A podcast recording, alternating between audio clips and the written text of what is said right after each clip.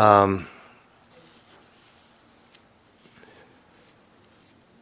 I'm so in the moment that sometimes I forget where I was, or maybe it's the early stage of senility. I'm not sure. Who can help me out? Personal relationship. Oh, yeah. So uh, let's say we ha- each of us, how do you, to get to know yourself, really, um, we have a relationship to every aspect of being alive. What's our relationship to nature, to things, to money, to time? To, what's our relationship to suffering? We're getting closer now. What's our relationship to uh, everything, really? In other words, food. What's our relationship? As you start to look, you realize that uh, you're always in the presence of something. That's why we're alive. Relationship is living. And, of course, uh, what is being suggested here is you start paying attention and learning from the living as you go through it. And, of course, teachings help, and the practice enabling the mind to be steadier and clearer seems to be very, very helpful and necessary, it seems. Okay? And then, so that relationship is, you tell me, it could be anything. If we t- just took, uh, um, take time, T I M E. I'm an amateur herbalist, so I always, I don't mean tea, the herb, but no one thinks of it as an herb, do you? When I said time, you think of, right, it's it's it's my obsession. What is my relationship to time? I guess I... Uh, It's not a bad herb. I like it. Um, what's our relationship to psychological time? Is there a difference between psychological time and clock time? Uh, why do we hear all this? What's all this fuss about be here now, the power of now? That's a lot of book covers, titles, now, now, you know, the present moment. What's all the fuss? Who cares about that? Maybe it's better. Well, apparently we're not. We wouldn't need to be reminded of its immense significance, and have all these techniques and methods and authors writing books about it if we were doing it. So apparently we're not, because we prefer an imaginary future or a past that's over with. Just watch your own mind, see if it's so. So some of what would be what you'd learn about yourself might be, what is my relationship to time? Uh, you maybe never considered that. I never did until some teacher put it on my agenda. What's my relationship to thought, to emotion? So it's, in this sense, and uh, let's just say the, the fundamental difference is, without any training, typically we grab and try to hold on to what we like. That is, uh, relationship to, you plug in whatever is on your mind right now. And we try to get rid of, evade, avoid, nullify, eliminate uh, what we don't like. And then there's a lot that's kind of neutral, we space out, we get bored with, we find something else to fill up space with. The Dharma attitude, the meditative attitude, is neither one extreme of grabbing onto what we like or pushing away what we don't like. It's this wakefulness, this awareness, developing that ability to be intimate with the present moment, and that includes, of course, people, most of all. That includes nature, whatever it is we're talking about. Seeing if you're not. What is it that blocks that? Why is it that, for me, nature just means the National Geographic, and I get out into a beautiful woods and I get bored to death? I'm not saying it's wrong, personally. It's just, so the learning uh, can go on anywhere, at any time, any place, about anything, and it's all about this, the person who's living out life in the, in the form known as you, with the name known as whatever your name is. Okay. Um, so Narayan's giving a, a workshop or a practice group on equanimity. Equanimity is learning a whole new way of relating to life, which is uh, um, balanced, an e- even-mindedness towards our experience, and a an intimacy with it, uh, not so much all the time thinking about it, but allowing it in, an intimate experience of whatever is happening without judging. The art of clear seeing, which is necessary, otherwise nothing will happen. In this practice, it, should, it would just be dead word, be a beautiful car with no gasoline. In other words, the ability to really pay attention, which you've heard that, that phrase is catching up now with organic. Mindfulness, it's everywhere now, isn't it? Wherever I look, I see mindfulness. toothpaste. You know, you know, I'm serious, I'm serious. Okay. Natural, organic, mindfulness, they're in a tough race there.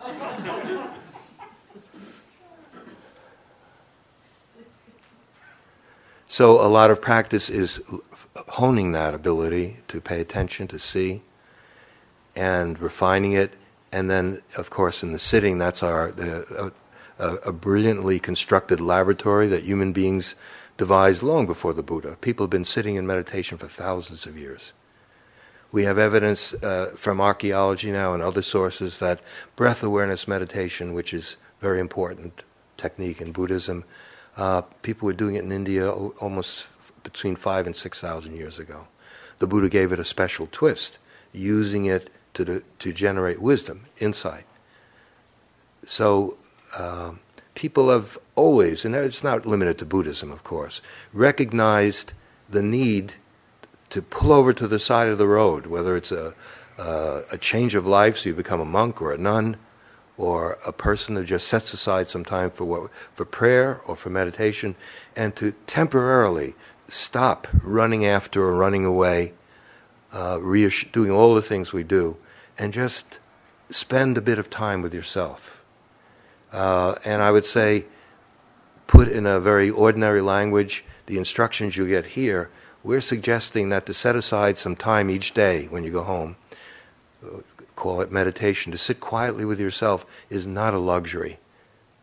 I don't think it ever has been, but in this time period, where things are so complicated, I think it's very, very helpful to set aside some time, however long, uh, to just be with yourself and to uh, pay it, be sensitive to what that is, and then get your day started, perhaps, if you can, once again when you come home. Okay, so now let's move into relationship uh, people. Um, and I, I'm just going to barely get it started tonight, and then we'll see if we can do more with it later on.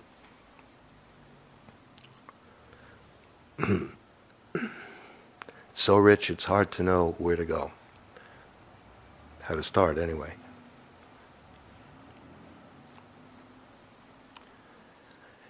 Uh, I wasn't joking when I said that it may be that this is the the main source of both fulfillment, or one of, and suffering is relationship. Uh, it seems as if we humans um, don't know how to live with each other. Is that too harsh? I mean, s- some, you see examples of certainly loving people who are loving and uh, gentle and compassionate. I don't mean that doesn't exist. Of course it does. Um, but if you see it in a big way, uh, it's as if uh, I have I've always appreciated Bertrand Russell as a, a, a philosopher who put it, man has uh, learned how to fly in the air like birds and learned how to swim in the ocean like fish. What we haven't learned how to do is to live on the ground with each other. Uh, whether you go, got, go from war or you go into little in, individual uh, difficulties that we have with one another. And the approach here is that where does it all begin? It begins in each one of us. So that the first and primary relationship is your relationship to yourself. What is that? Okay, clearly that's the essence of meditation, at least this form of meditation. We're beginning to uh, pay attention to our experience, our reactions, our motivations, our intentions, all of that as we live. And if you're not at peace, sometimes people want a peaceful world uh, I, and say, let's uh, all pray for peace. Fine, I haven't seen a whole lot come out of that. But uh, if we have six billion egos on this planet, six billion people, to me that's six billion egos. Uh, and if the individual egos are not at peace with themselves, Uh, how can the world look other than the way? It's amazing that it's not worse than, than what it is. And there are more on the way. Apparently population is going to grow in an unbridled way. Okay, so step number one, and that of course we're, we're doing here a lot, is you start with yourself. If you want, and you know, you see bumper stickers, about peace and look to yourself, of course, but the question is, are you doing it? Because if you're not at peace with yourself, then don't expect to, for the world to be at peace, because it's made up of people just like you and me. Okay, but it's also learned in interaction with other people. Now, I'd like to uh, begin to leave you with this concept of relationship as a mirror. That is, a good mirror reflects back to you what's in front of it. So here's this mirror. I put it in front of you, it's just going to show you. Okay. If you bend your head a little to your left, then it's going to show you. You know, uh, if I turn it around, it'll show the microphone and the bell. Uh, the image falls away after it's done its job, so it's clean. If it's cracked, or if there's stuff painted over it, uh, then it's not going to have an accurate, the reflection will not be accurate. So the power of a mirror is exactly its emptiness, that it it doesn't have an opinion. It isn't, it's not for or against anything.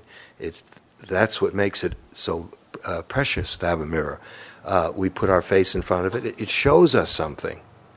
Well, this is inner mirroring. If you live in a family or with a group of people, at work, or just uh, however you, whatever your living arrangement is, you, it can be a hall of mirrors, a house of mirrors, where everyone's reflecting back about everyone else. But you have to be willing to learn from that. It's a mirror in the sense that when someone is in, when you're in the presence of another person, you have a reaction, even if it's no reaction. You you know you just there's another person and you give them uh, some money and they give you the newspaper, and uh, there's no, and that's what's happened. They haven't affected you in any way, but typically we react because we're alive, and so in that sense, uh, people teach us about ourselves uh, if we're willing to start to re-educate ourselves so that in addition to paying attention to the outside world, which we're very, much better at, we've, uh, ref- we're extraordinary in our external seeing, scientific seeing, telescopes, microscopes, electronic uh, microscopes. Um, and externally, we're very, very good observers. But what we're learning here, and this is not, there's no not a technology for it in this in that sense, is the methods of of method, meditation awareness. As they get more and more refined, you become a better mirror, more able to clearly see. Uh, and in these teachings, the suffering is coming because we're not seeing the world accurately, although we do think we are because we're adults. Uh, and so. A lot of what Vipassana meditation is about, to me the cutting edge, is learning how to see things accurately. So they're, so it's a mirror. So it's showing you, so when you look at fear, your own, um, you can not think about it, not analyze it, not translate it into some concepts, not uh, through Freud or the Buddha or anyone else, but as pure energy, can you learn from that direct intimate communion, in a way, with it, uh, so that your relationship to fear starts to change. Because typically we either drown in fear, put in what you'd like if you want to replace fear. We get lost in it, we're terrified, and then we have to do things to avoid that feeling because we don't like it. Or we escape it, deny it, uh, cope with it, put up with it, and so forth. The practice is neither of those, as I was I, I tried to convey a little while earlier. And so it's possible to live in the world, in the world of people. And while you're attending to the people who are in your life, more and more to not lose touch with your inner life. It takes, it's a, it's a, I would call it a re-education, because you have to train yourself to do it. We are having reactions, but typically those reactions, which, by the way, are mechanical, and I think we'll, we'll leave it with that, they come from our conditioning. Whatever your history, uh, those are all coded inside of us. And our reactions uh, typically um, are conditioned, somewhat mechanical. We have certain tendencies, certain patterns of reaction. That's from the past. So we meet the freshness of the present to some degree with yesterday's eyes. Uh, and when you start seeing that, that falls away and it's replaced by clear seeing. Out of the clear seeing can come what you can call a response. A response is not a reaction. A reaction is mechanical. It's our conditioning enacting itself over and over and over and over again. Sometimes we call it spontaneity. Maybe, once in a while. But most of it is just a, something coming from inside of us that's already a configuration of some kind. It's habit energy. Sometimes very subtle, sometimes very coarse. And as you start to see it, it loses its power, and it's replaced by clear seeing, which has no history. It's not born of your conditioning. It has nothing to do with your gender, your uh, ethnic group, your age.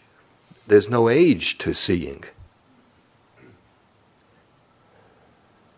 Um, every now and then I say something, uh, and I'm, that, and it turns out to be helpful to someone once in a while. And I just found out someone uh, told me that on their fiftieth birthday, they came up to me and said uh, they were feeling very, very old, and was there anything I could say to help them feel better? They were getting, I said, you know, I think I was desperate. What are you going to say?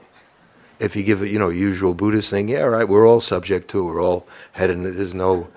So what came out of this mouth was, apparently, I don't remember it, I was told, I said that, is that, well, awareness has no age. And it made this person, so what a great birthday present, that's right. So I'm milking it for all I can get. At any rate, um, if we're to live on this planet with each other, and I, I'm not putting forward some messianic, uh, this practice is going to, we're entering into the age of consciousness. I hear a lot of, great, I hope so, be very nice. But I don't have, I'm not holding my breath. Because this has been going on for thousands of years. People have gotten all excited about this phase of living is over, we're moving into now consciousness, the goal, you know, all kinds of things. And books, it sells a lot of books, it's kind of good for the person who wrote it. Um, maybe, I'm all for it. But in our individual lives, there's something we can do. And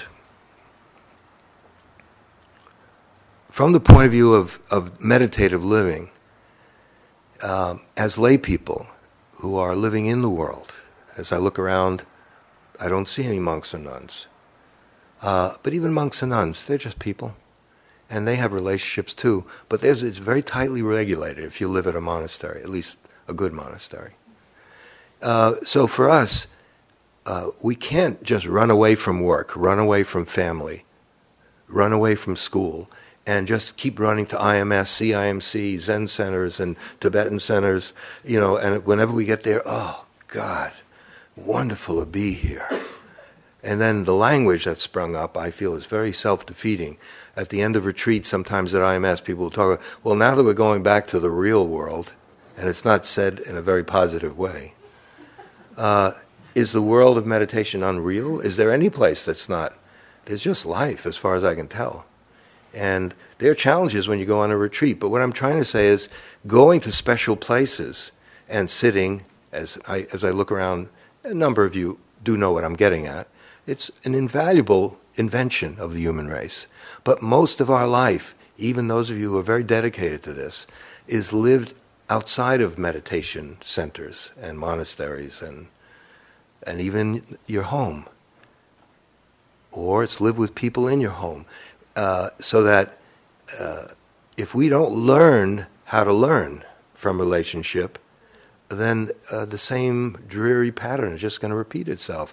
So rather than seeing that as spiritually the problem, relationship, oh yeah, a lot of jokes, and if you go to monasteries among monks and nuns, you should, you know, it's all, uh, here's one, I remember from uh, Ajahn uh, Buddhadasa in Thailand, who's saying, you know, like, yeah, of course this works, if you're going to be a monk, it's important to see that they're not, you're not missing anything, it's all rotten out there. Let's say you're, uh, you know, a man you're twenty-six years old and your libido is functioning, and you're told, don't worry about it, it's all just suffering out there anyway. You, you need all the help you can, you know. To, so the jokes will go something like, you know, marriage, uh, there's so much suffering in marriage. One of my teachers went on this way. Uh, I love him, a great teacher, and I'm beholden to, I, I'm grateful. But he said, uh, all, and all that suffering about marriage, we all know that. Family life is just full of suffering. He says, and what what uh, what amazes me is, in spite of that, we all see it and know it, and when the time comes, we jump up and volunteer for the job. Uh, it's missing some of the nuances of uh, having children, of love, uh, of death. And it's functional if you're going to be a celibate monk. But if you're not, or none, if you're not, then I think we need an attitude towards a relationship that, that, that is not, sure, it's hard, but we have to start seeing it that, uh, as there's a Dharma saying, a bad situation is a good situation. That's a complete turnabout. Just the very badness, in quotes, of it. It is so much energy trapped in a difficult situation, a, a problem, a serious problem, that if you can relate to it in a fresh and new way, which is what Dharma is about, that energy is going to be released, and then it's you have, it's available to you. You have access to it. So we've got to, uh, even though it's difficult, we've started to change the attitude towards it and to see that these are opportunities uh, to get free, to learn, to wise up. Um, we'll pick up from this, um, I don't know, whenever the next time is. But look, uh, I know the etiquette that uh, Tom read is uh, like if you're gonna, if you want to leave, leave now, and if you're going to stay for Q and A, you, you know, you have to stay. Uh, I don't feel that. It's an urban center, and people, or some people have to trains to make, and you've traveled, it's a long day. So if you want to stay, but you feel that you won't be able to stay too long just for a few questions, feel free to stay, and it won't be rude if you get up and leave. But what I would suggest now is that everyone else who wants to leave, please start leaving, and then uh, we'll we'll start talking over this stuff together. If not, we'll just go have tea and cookies. Please. Um, you talked a couple times about... You what? You t- mentioned a couple times, or referred a couple times to one's passion in life and how yours is. is self- well, I, it sounds a little self-serving. I hope I know there's a, a there's a, a strong interest, yes, in my in my yeah. Sure. Well, um, what about those people who? Uh, and you started with a writer. What about those people who, who do have passions outside of self-knowing, but also want self-knowing? Um, but those sort of artistic passions are sort of self-involved and. In the other word, sort of way, and how, how does one balance? No, no, okay, this is a very important question. Uh, I didn't have a chance to, it, because this view of practice is that life and practice are the same thing. So that the passion, the quiet passion, doesn't mean literally this, although of course it includes that. So if you're a writer, then as you're doing your writing, is it possible to also uh, bring the practice into the writing and wise up? And I know it is. I've written a little bit. Because we suffer a lot when we... Are you you're a writer? Do you suffer sometimes when you write? Of course you do, right? Okay, so uh, you can just... Uh, oh yeah, that's what being a writer is, and the depth comes out of that suffering. You know, you can have a whole Dostoevskyan, you know, rationale for... Okay. Uh, it's true, probably if he wasn't tormented, we wouldn't have that great stuff. I will take, personally, I'd rather just be boring and not insane.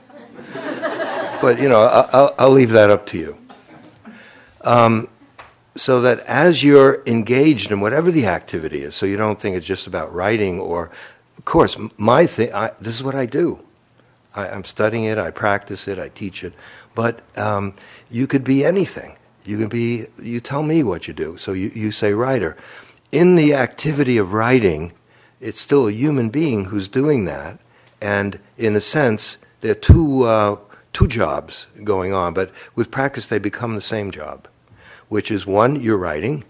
And the other is There's a sensitivity to seeing your reactions to those days when you can't get a, a sentence, you can't even get a word out. You know, it's it's the the trash can is filled up to here, and the, the computer is there's nothing. You know, whatever the suffering is, or we don't want to write, but we have a deadline, or you you know the, the different thing.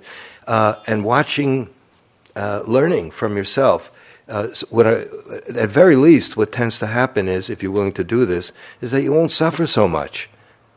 Because the suffering also, let's take work in general, if you don't mind, because let's say, is writing your work as well?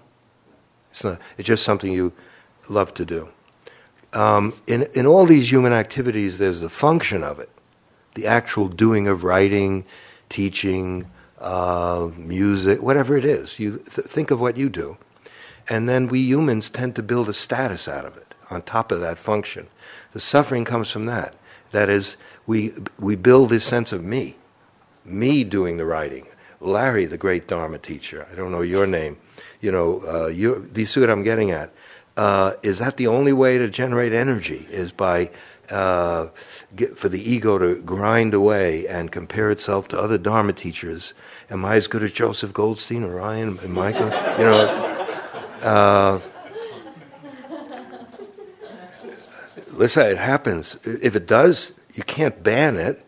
But what you can do is see, uh, because wisdom is going way beyond all that. But you start where you are. So the, the practice of the, the passion of writing and the passion of of learning, self-understanding, uh, at a certain point, they're not different. I, do my words make any sense?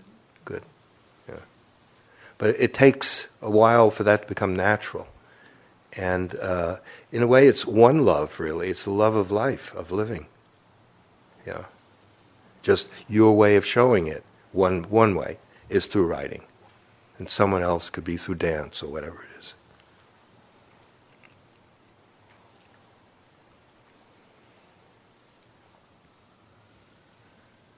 Sure.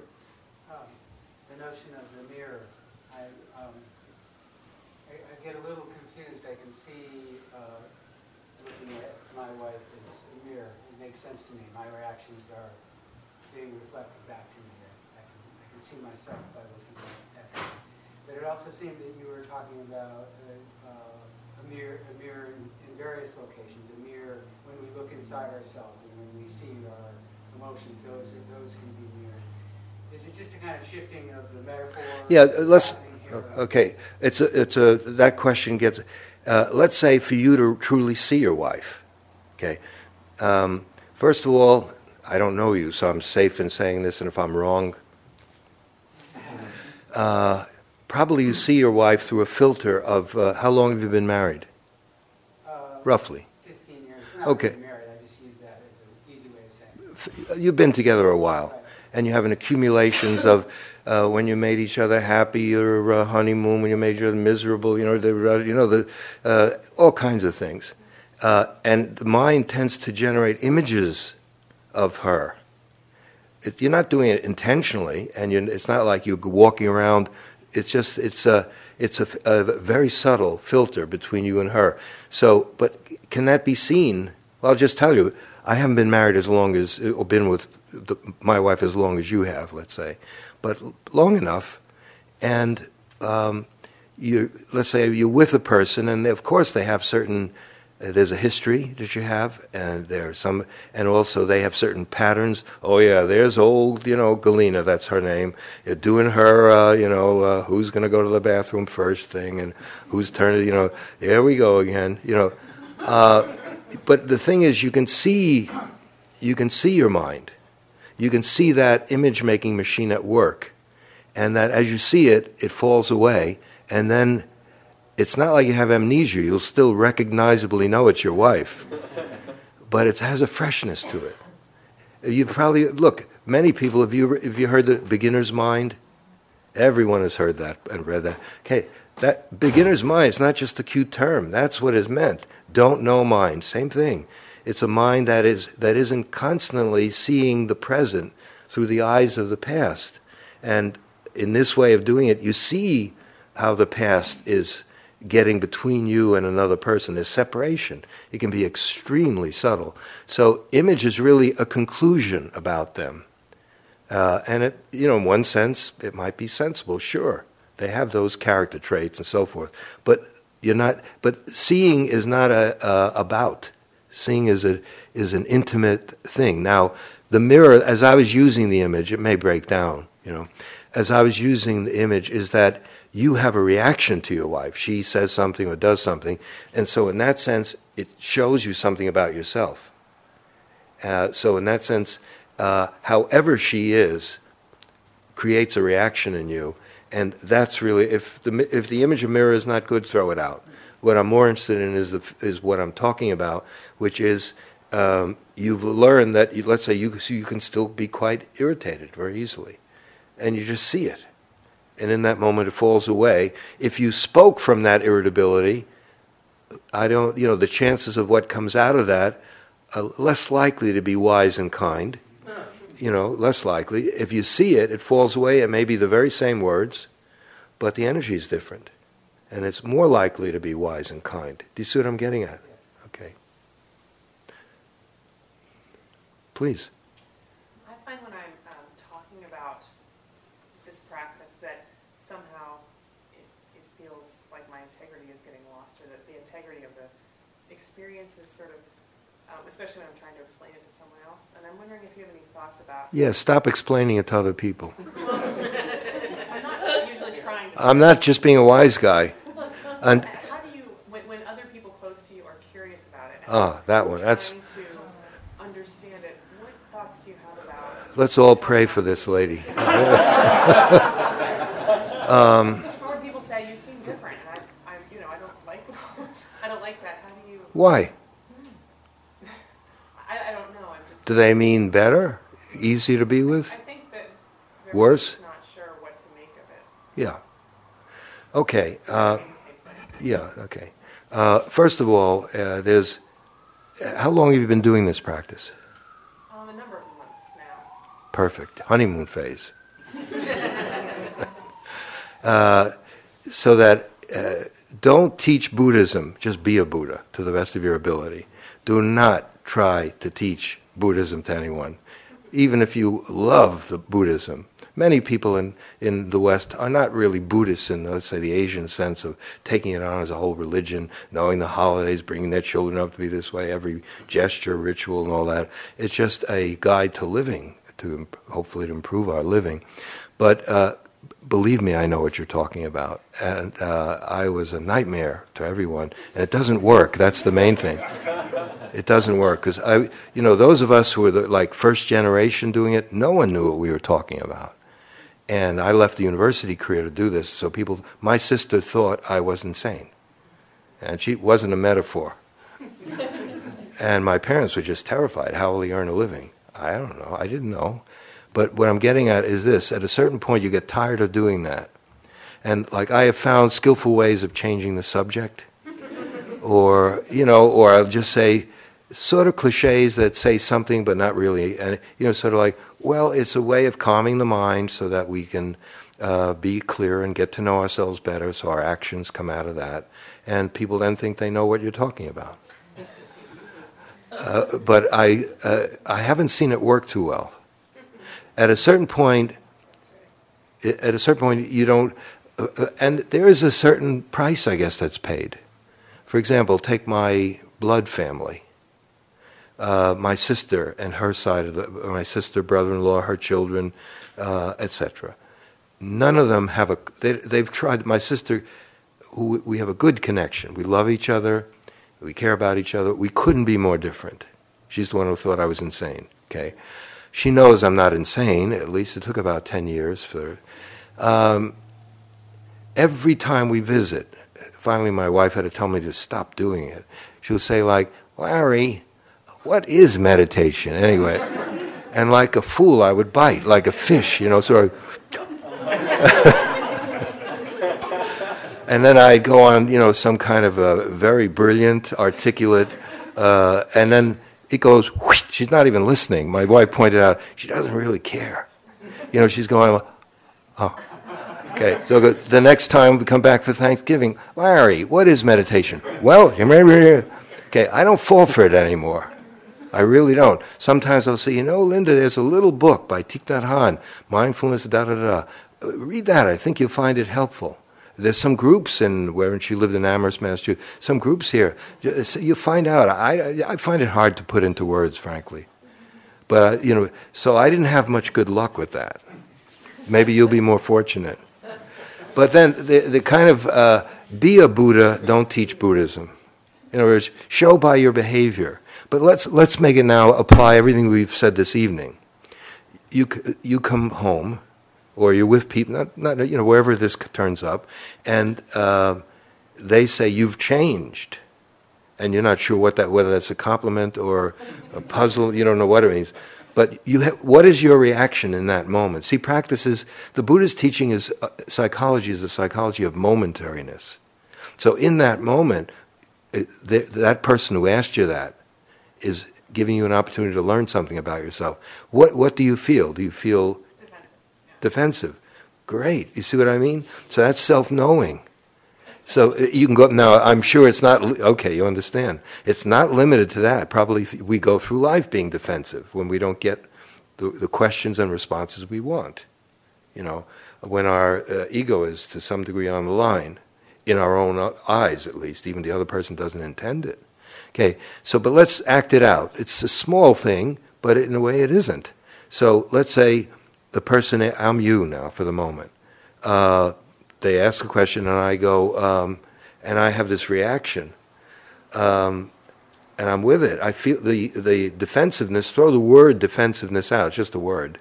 And feel you feel the, the muscles, contraction in the body, uh, maybe the mind, it doesn't feel so good. You were feeling pretty good and then suddenly the quality of consciousness has changed slightly by that question because somehow you interpreted it's got to be negative. Uh, you might draw them out. No, let's say the reaction, I don't know what would come from the reaction. You do know what has come out of that. What have you done? What different... Uh, yeah, I mean, sometimes I change the subject or try to find something else to talk about. Okay. Or sometimes I launch and invite the hook. Or yes, yes, exactly. Okay, now here's, this is just uh, a theoretically, you know, or it's it, this can happen in general. They say or ask you, so they say, oh, you seem to have changed, and then you get defensive. Not the word, and as you become aware of that, the ability, you don't lose touch with whoever said it. It's not like, uh, excuse me for a minute, and you know, you know, you know, while, it, while as, as you're celebrating the anniversary of this... Right there, right there in their presence, uh, you can, with practice, you remain attentive to them, but you haven't lost touch with yourself, and you feel that. The awareness that's there tends to weaken it a bit. As you get better at it, it falls away, and the mind is a little clearer. It can get totally clear. And then what comes out of it, it's not a formula. It's not coming from your... Pe- and it might be, um, for example, I, I'm making this up. One rea- one thing, one uh, one thing that might come out of you from the conditioned reaction of defensiveness might be, well, what do you mean by that?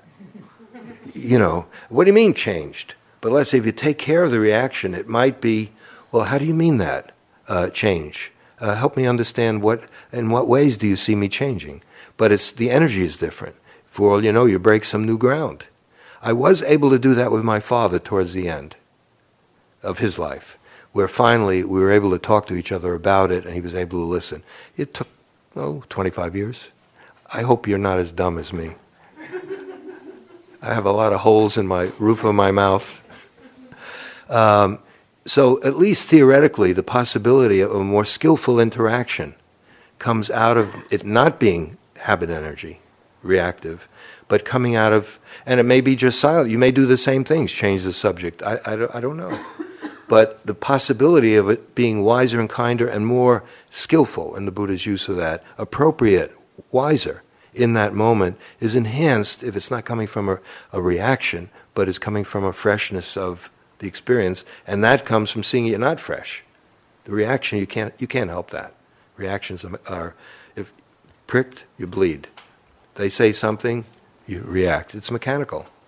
But we more and more cannot live there. We can start learning how to free ourselves from living so much of our life from conditioning, which is Pavlovian.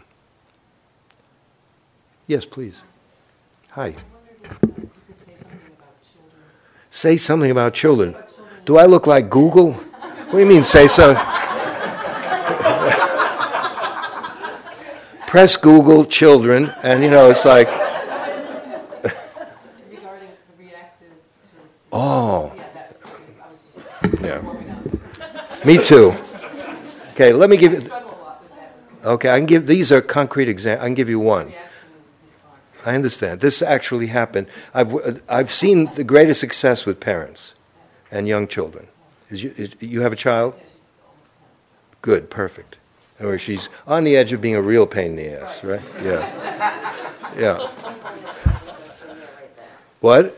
I said mine are twelve and thirteen, so they're right there. Yeah, it, yeah I understand. It it too. Sh- the law of impermanence will save you eventually. They. Yeah. I understand.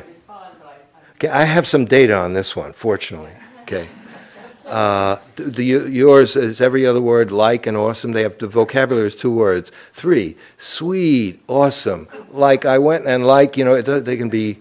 I hear Harvard undergraduates every other word, like we went and she said like and we like. You know, like awesome, like you know, like this got into Harvard. You know, well, we don't know what we're talking about.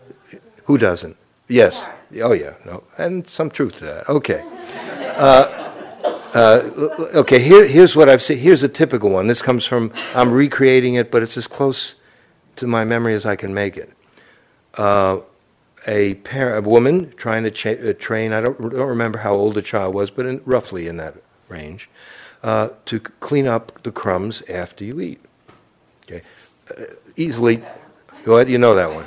Okay, so she would say, you know, I'm going to make this up. Johnny, would you please clean up the crumbs after you eat, you know? And when you're right on top of the person and right there, they do it, you know. And then when you're not, which can't be all the time, then they don't do it. And they don't, so then you say, Johnny, it starts to, there's an evolution of the Johnny. You know, nothing against Johnny, but, you know, it's just, because guys are worse, right?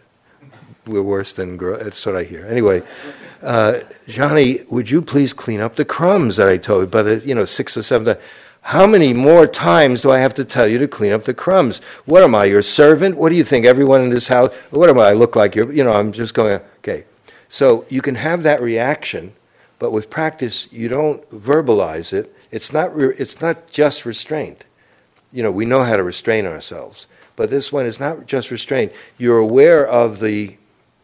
the the uh, annoyance, let's call it annoyance, okay, or fed upness, whatever, because it, it's not the word. And you feel that. You take care of it.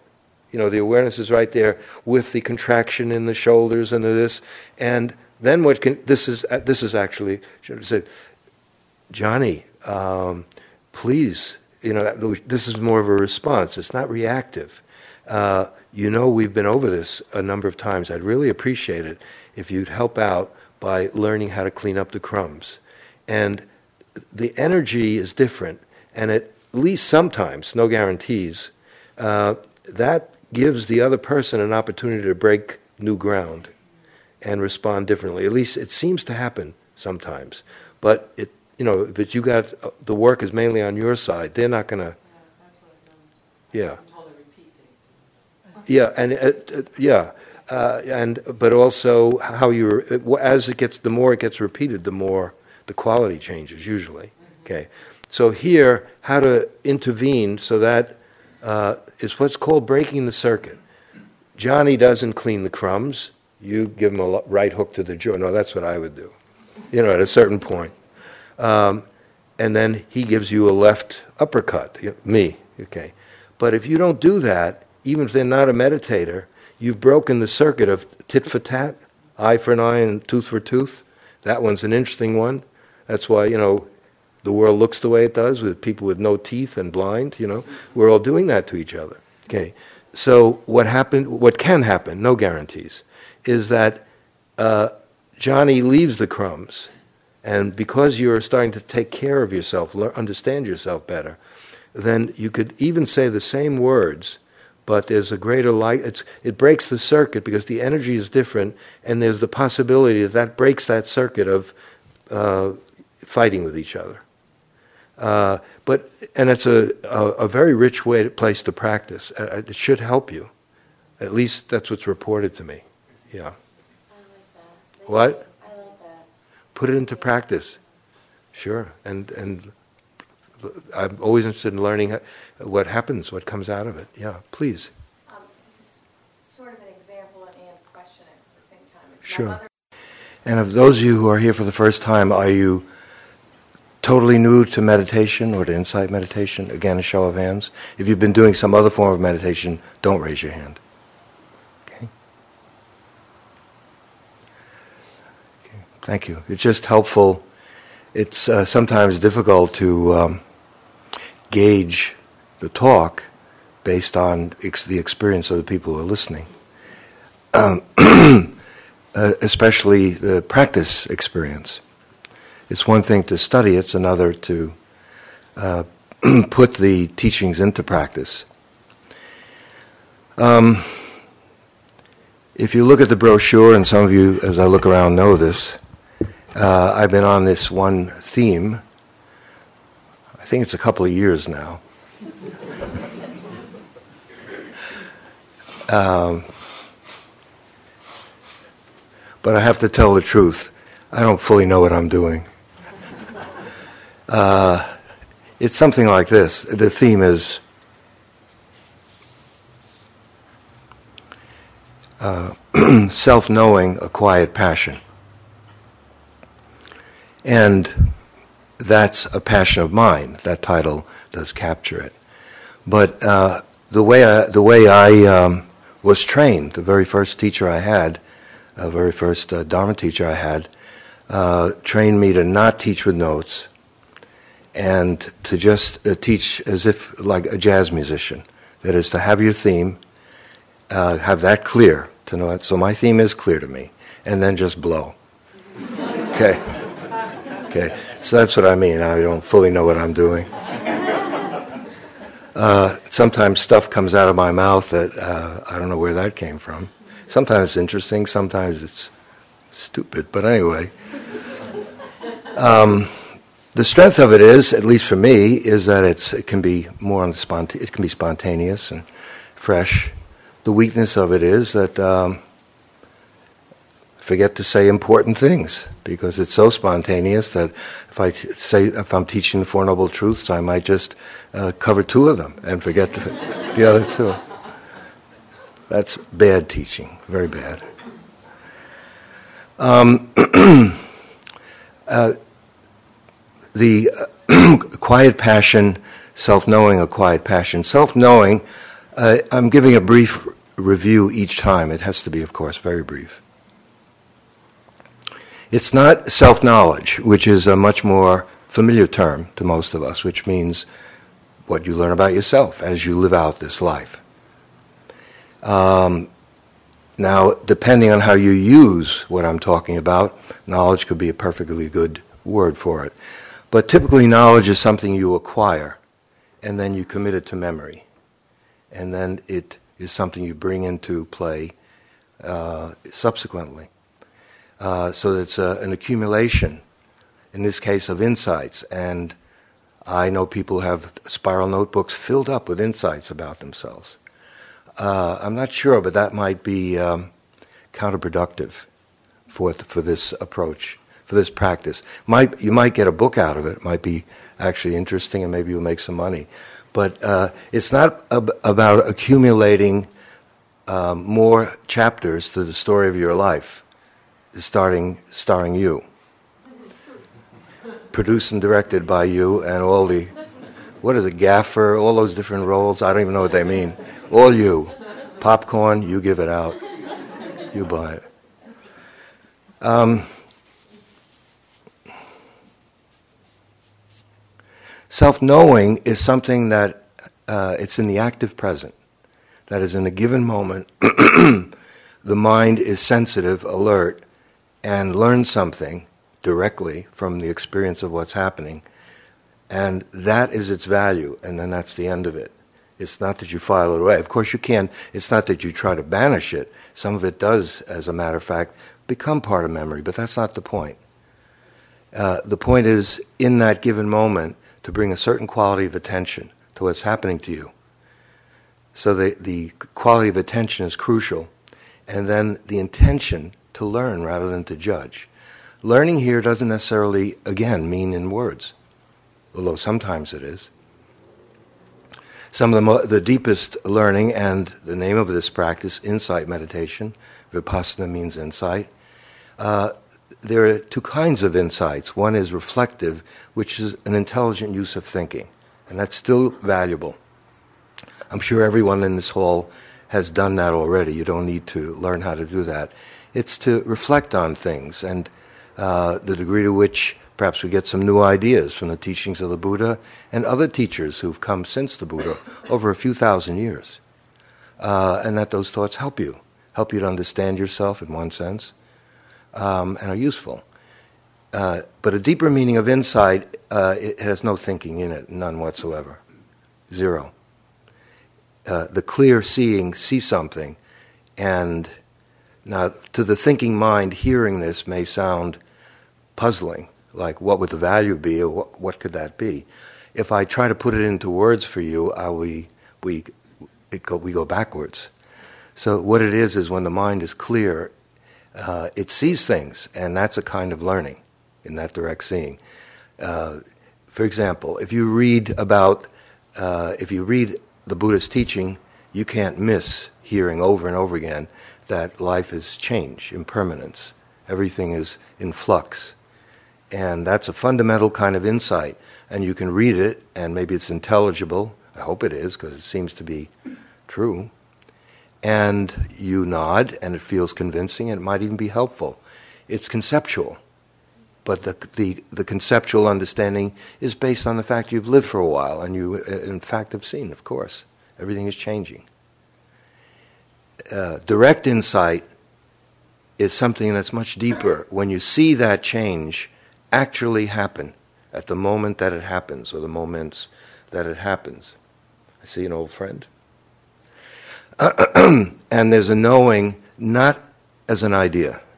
You don't translate it into an idea, as useful as that idea may be. Uh, but rather, it's, uh, it sinks into the heart, and you begin to see uh, that, in fact, things change, and they change in uncertain ways. So a kind of learning goes on. Uh, that the degree to which the, the awareness is clear and steady and open to receive this, uh, the fact of the situation tells its story. And that interact that story is received by something inside us, and that's what transforms us. Uh, so they're both valuable. So self-knowing is what you can learn about yourself as you go through life, but it's uh, it's more it's in the active present. It's something that's situational, that in that moment may have some value, and then that's it. Okay, uh, a quiet passion. Uh, I think everyone understands, some has probably some form of passion. Some of it's obvious. Uh, here, if you're, from my point of view, of course I have a bias, this is what I do. Uh, if you're fortunate, this whole uh, project or journey of learning about yourself uh, in order to get free um, can become a quiet passion. It's quiet because it's not exactly flamenco dancing, clicking things and stamping your feet. Uh, it, but there can be a deep flame going on inside, not necessarily visible to anyone else, in fact, not visible. And yet, uh, there's something in us that is really interested. And uh, interested in what? And f- for the next few, I don't know, weeks, months, I, don't, uh, I want to uh, accentuate a certain aspect of what I feel that the talks have been leading up to and have included already. Um, I see the Buddha's teaching as, uh, uh, put in, put in somewhat different words, what the Buddha is saying is, human race, you don't seem to know how to live. Uh, just look around. We don't, as a race, the human race, we don't seem to know how to live. Uh, we're having a hard time, but we've always had a hard time.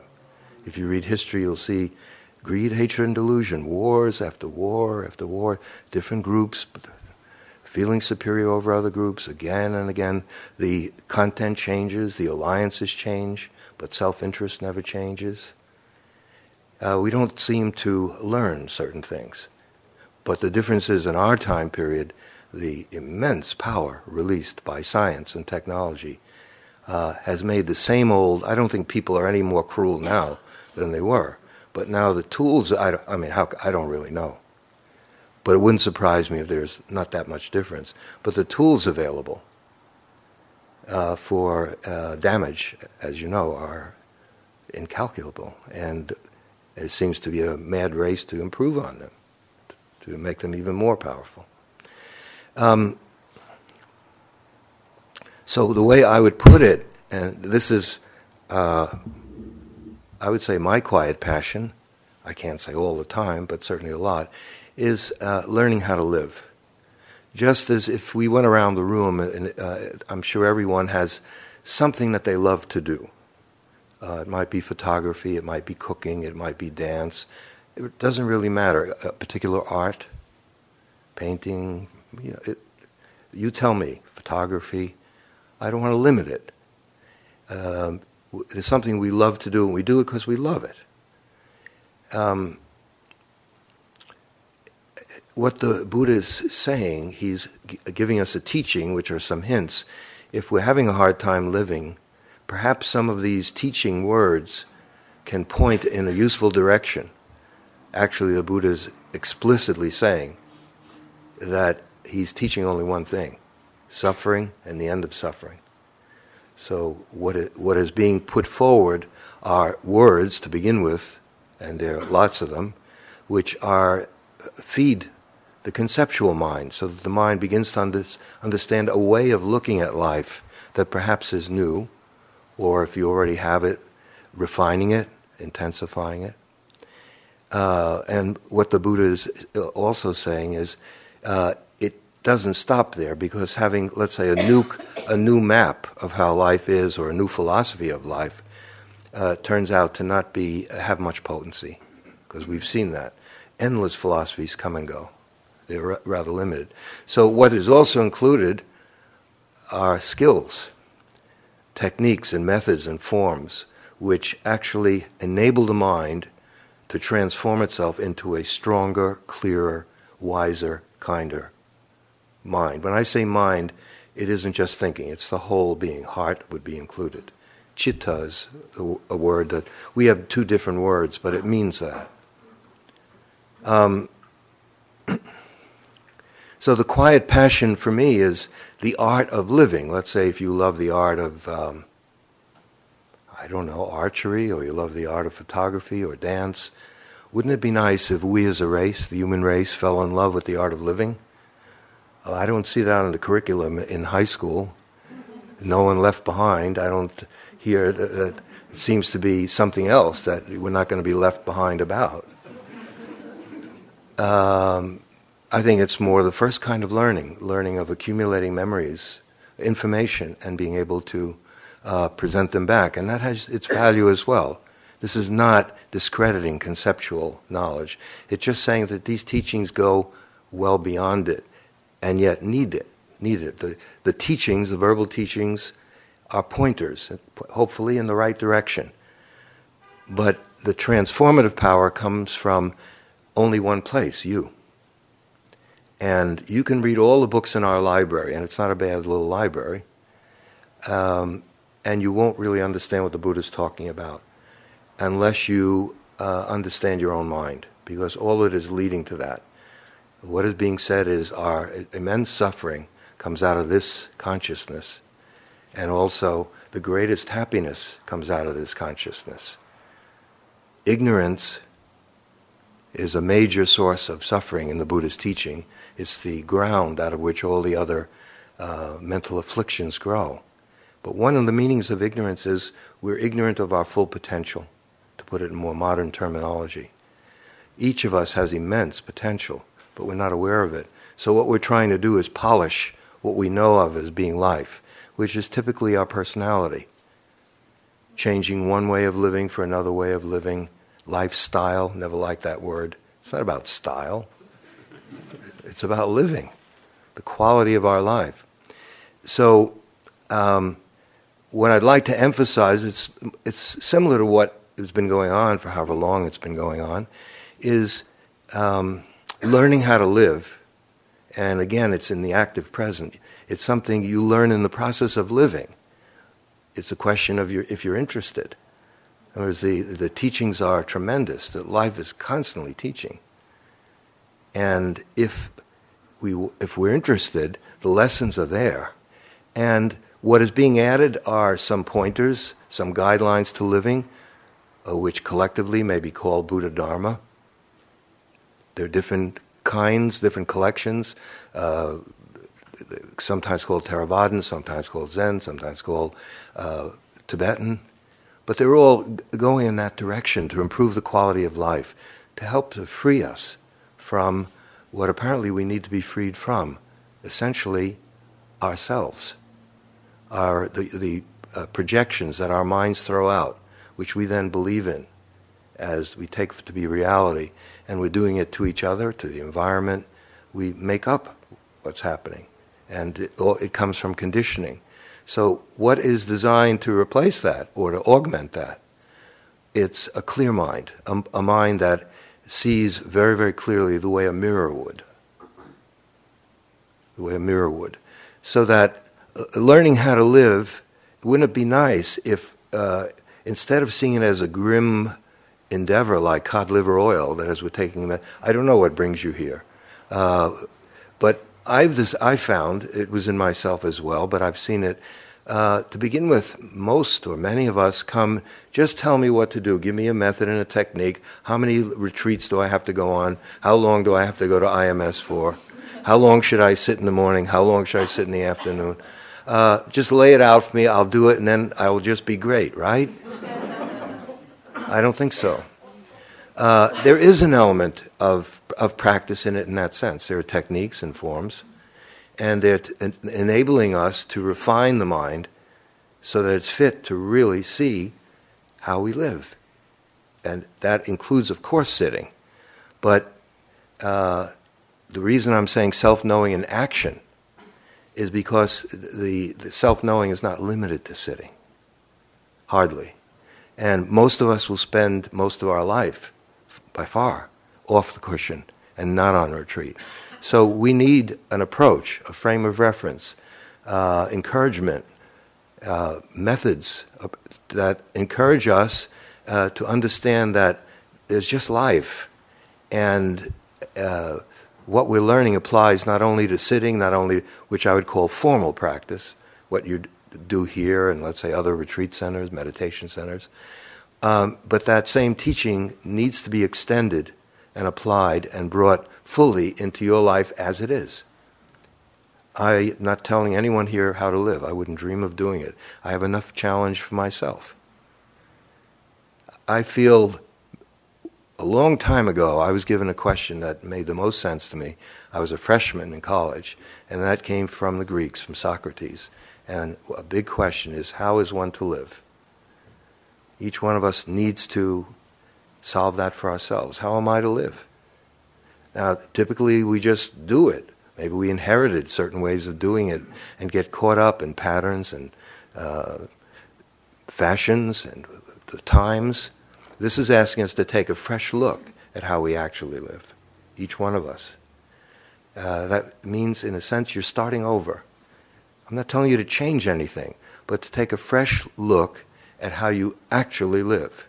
Now, self-knowing and the art of living, which is sometimes called wisdom, which is fine with me, um, that's something that, uh, that's what the whole journey is about. What is being suggested is that because there isn't so much wisdom in life, uh, we suffer tremendously and unnecessarily. Um, and the learning that Uh, that that is being uh, that I'm encouraging you to at least consider is learning that comes out of the, the act of living itself. The most ordinary events, there's nothing left out. When you can sit, when you can come to places like C I M C, go on retreats, by all means, it's very, very helpful. But if you take that to be it, I think you'll you'll be disappointed after a few years. I think you may find that it doesn't have that s- transformative power that m- perhaps you wanted. Can you become calm, a more calm person? Of course. Can you become a kinder person? Yes. Can you become a more ethical person? Yes. But uh, many good people who living on this planet are not free people. You can be very good and very unfree. I know a number of very good people who suffer a lot because they're not free. So uh, this is about getting free. And uh, it happens not by just wishing it, but by actually having the intention to learn as we live out our life. We humans have that amazing capacity. As we live out our life, we can also be sensitive and interested in what is happening as we do it. And it's possible to see certain ways of living. Living here meaning thinking, speaking, acting, uh, seem to be unskillful. They seem to cause suffering. And we repeat it over and over again. Well, uh, in this practice, you'd be encouraged to take a look at how you actually live. And my very first teacher, a long time ago, uh, after I, after the first few sessions I had with him, Uh, and then we were going to be apart for a while, I wanted some techniques, and he didn't give them to me, and all he said was, pay attention as to how you actually live. And the actually was very, almost screamed at me, in italics, capital letters. Actually, not how we think we live, not how we think we should live. Okay, that uh, th- that's the basic material. And that, of course, includes relationship, and we'll get to that in a moment. Relationship is crucial. Uh, how do we actually live? In order to do that, uh, if you want to uh, uh, engage in this uh, exploration of how you live, uh, and for me, I'm not saying I've discovered everything that I've discovered has been just wonderful, hardly, but the learning is what has uh, given, every time you... I, I'll make this statement for myself and others who who've tried this. When you learn something for yourself firsthand, even if it's a small thing, it gives you energy. There's a certain energy that comes from you firsthand understanding something about yourself, really understanding it, not simply parrot-like repeating what the Buddha said or someone else, but you really dig it out of your own experience. It's yours now. It's not secondhand. You haven't borrowed it from the Buddha or some Roshi or uh, Ajahn or whoever. You know it for yourself. Uh, so that is what's emphasized. In order to do that, it's helpful if the mind is steady, sensitive, and certain qualities seem to be necessary. One is humility, because uh, what I've seen, and of course I'm including myself, is once we come to be what is known as adults. In my generation, all the men had to do was buy an Adam's hat. You've probably never heard of it. Uh, but Adam's hat, meant you were, it was like a rite of, although it started earlier, being Jewish, at thirteen I was told that I was a man. I think uh, it was a slight overstatement there. Fortunately, I didn't believe it. Um, it takes humility because... you have to see you make mistakes, and that uh, that's not tragic. You fall down, and there's nothing wrong with the falling down. Learning includes that. It's just the people who stay down, that's a problem. You, but what is being encouraged here is you get up, uh, because so much of what we learn does come from mistakes. If you can't admit mistakes, and I have no uh, political innuendo here about our president, I just want to make that clear. This is a totally apolitical talk. I have my own private opinion, but I wouldn't dream of inflicting it on you.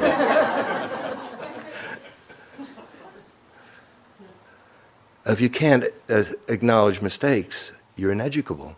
How can you learn?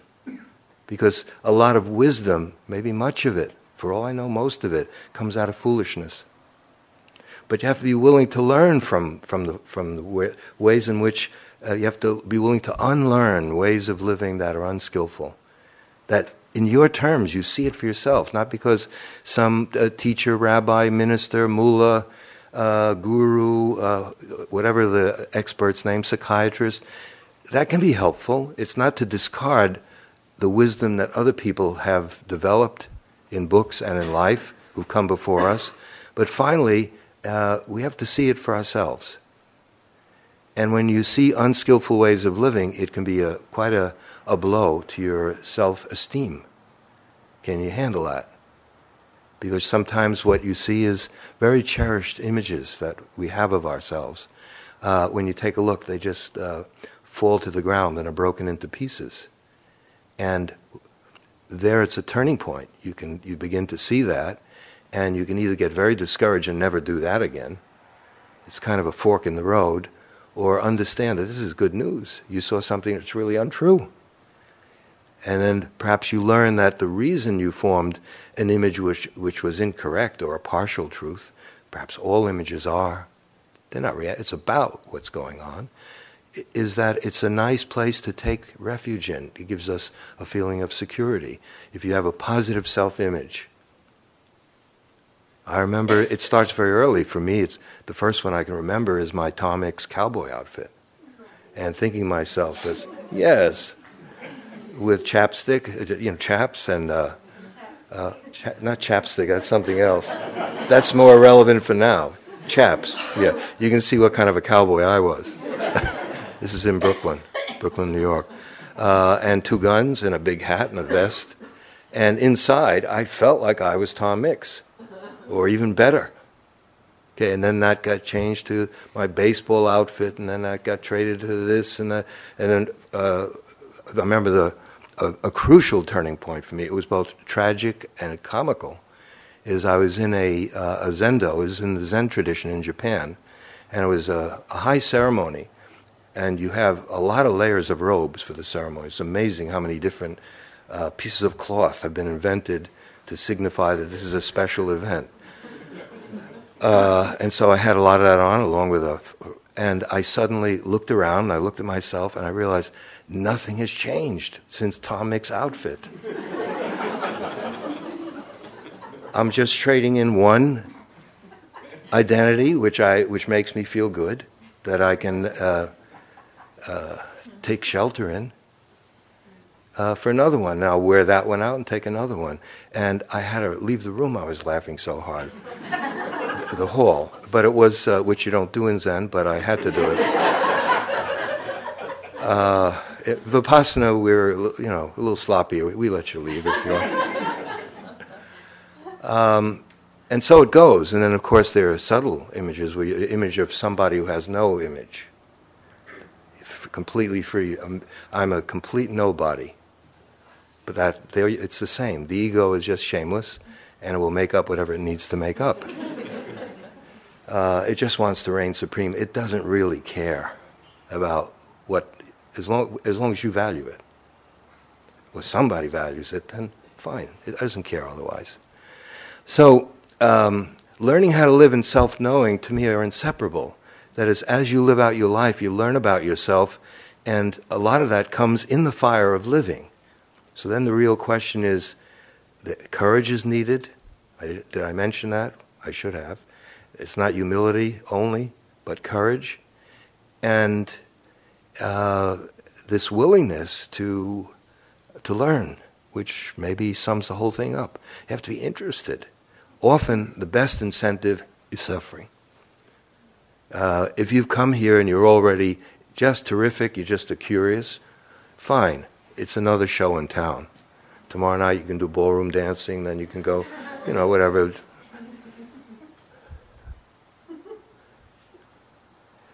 Uh, so often, not always, but often it seems like some degree of suffering. There has to be a fire lit under our behind to get us to question how we've been living. Maybe a big disappointment, maybe a loss. Maybe a disillusionment, maybe a death. I don't know. It's different for each person. And then we have to be equi- we have to equip ourselves for this journey. We need a quality of attention um, that is stable and steady and clear. And hmm, When do, when is the talk supposed to end? What time? twenty minutes. Oh, okay, so I have time, yeah. I can rant and rave a little bit more. What I'd like to do tonight, and probably just get it, the be- beginnings of it, get it going, and then um, probably make it take another two years to work that one out, um, is to talk about relationship.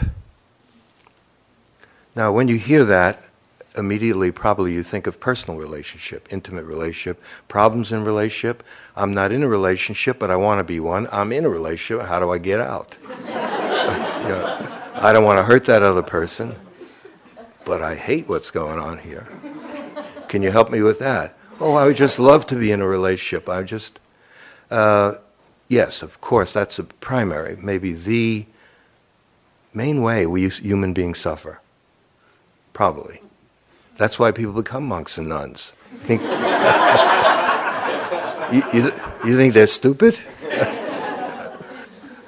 Get me out of here. You know, okay. But apparently we're the, you know we've gotten left back, you know, and so here we are. We're we're uh, I don't really mean that, honestly and truly. Uh, we we are. Uh, It's more general. What I'm getting at is this: self-knowing, learning about yourself, learning how to live. I would say one way of looking at what the, the Buddha's contribution uh, to me is a quiet, bloodless revolution, an ongoing, generation after generation. It's not storming any barricades, because it's inner work. And we experience, let's say you're committed to this meditation. I've been doing it for many years now. We're no different than anyone else walking on Broadway or any other street, anywhere else on the planet. We love, we hate, we bleed when we're when uh, when we're wounded. We cry when we lose people who we love, and so forth. We get hungry, we eat, we get sick, we get old, we we die, et cetera. Everyone goes through that. What's different is what is being suggested, one one aspect of it, it's a new relationship to your experience. A new relationship to your experience. And so when I say relationship, I mean it in the broadest sense, although what I'd like to get going is personal relationship, but it's not limited to that, and uh, other ways in which I'm, this term is being used will come in. Relationship to nature. If you want to understand yourself, what is your relationship to nature? If you're starting off from scratch, that means just what it sounds like. Uh, taking a look at your life that maybe you've lived out for many years, and just whoa, it could be uh, it can be quite rejuvenating for those of us who uh, have less grass growing on top than we might have had ten years ago. That's the men. Women have whatever.